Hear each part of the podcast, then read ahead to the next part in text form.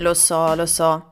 La parola Apocalisse ricorda molto quei film di distruzione, di morte, di disperazione, quindi ti starei chiedendo ma di cosa stiamo parlando? E se un po' di tempo fa mi avessero chiesto di attribuire un'emozione, una sensazione a questa parola, quasi sicuramente avrei parlato di terrore, di buio.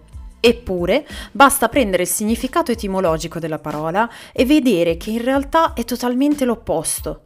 Infatti questa parola deriva dal greco e significa disvelare, rivelare, togliere il velo da qualcosa. Significa quindi portare ordine e luce dove c'è confusione.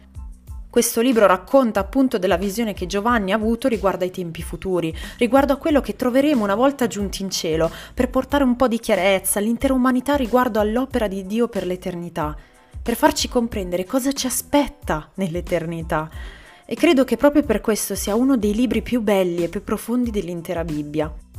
Infatti se non ti soffermi sulla soglia del termine e scendi in profondità noterai che molto di ciò che è scritto è di grande incoraggiamento e di enorme insegnamento per tutti noi.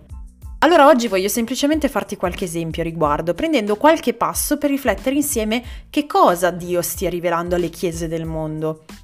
L'esempio di oggi si trova in Apocalisse 2, capitolo nel quale Dio parla a due chiese in modo particolare, e cioè quella di Efeso e quella di Smirne.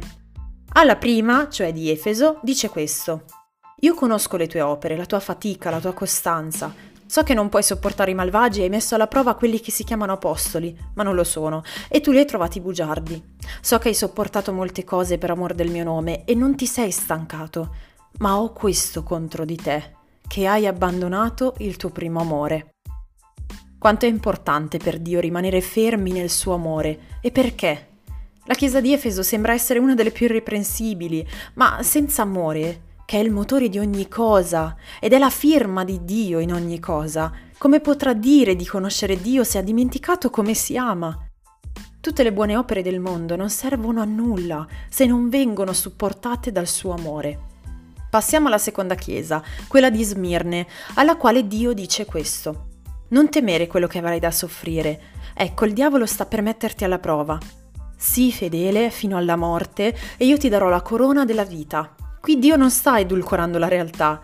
Lui dice in modo molto schietto che cosa passerà questa chiesa, ma dà loro un'arma molto potente, la più potente, che è la fede, perché la fede, insieme all'amore, sono le chiavi d'accesso al cielo. Sai, quella porta non è così stretta. Raggiungere Dio non è così difficile.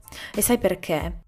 Perché c'è scritto in Apocalisse 5:5 che il leone della tribù di Giuda, la radice di Davide, ha vinto per aprire il libro della vita. La sua gloria risplende su tutta la terra e il cielo aspetta solo te. Leggi l'intero libro di Apocalisse e scopri la grazia, il perdono, la bellezza, la profondità e l'immensità dell'amore di Dio. Dio ti benedica e conosci Gesù.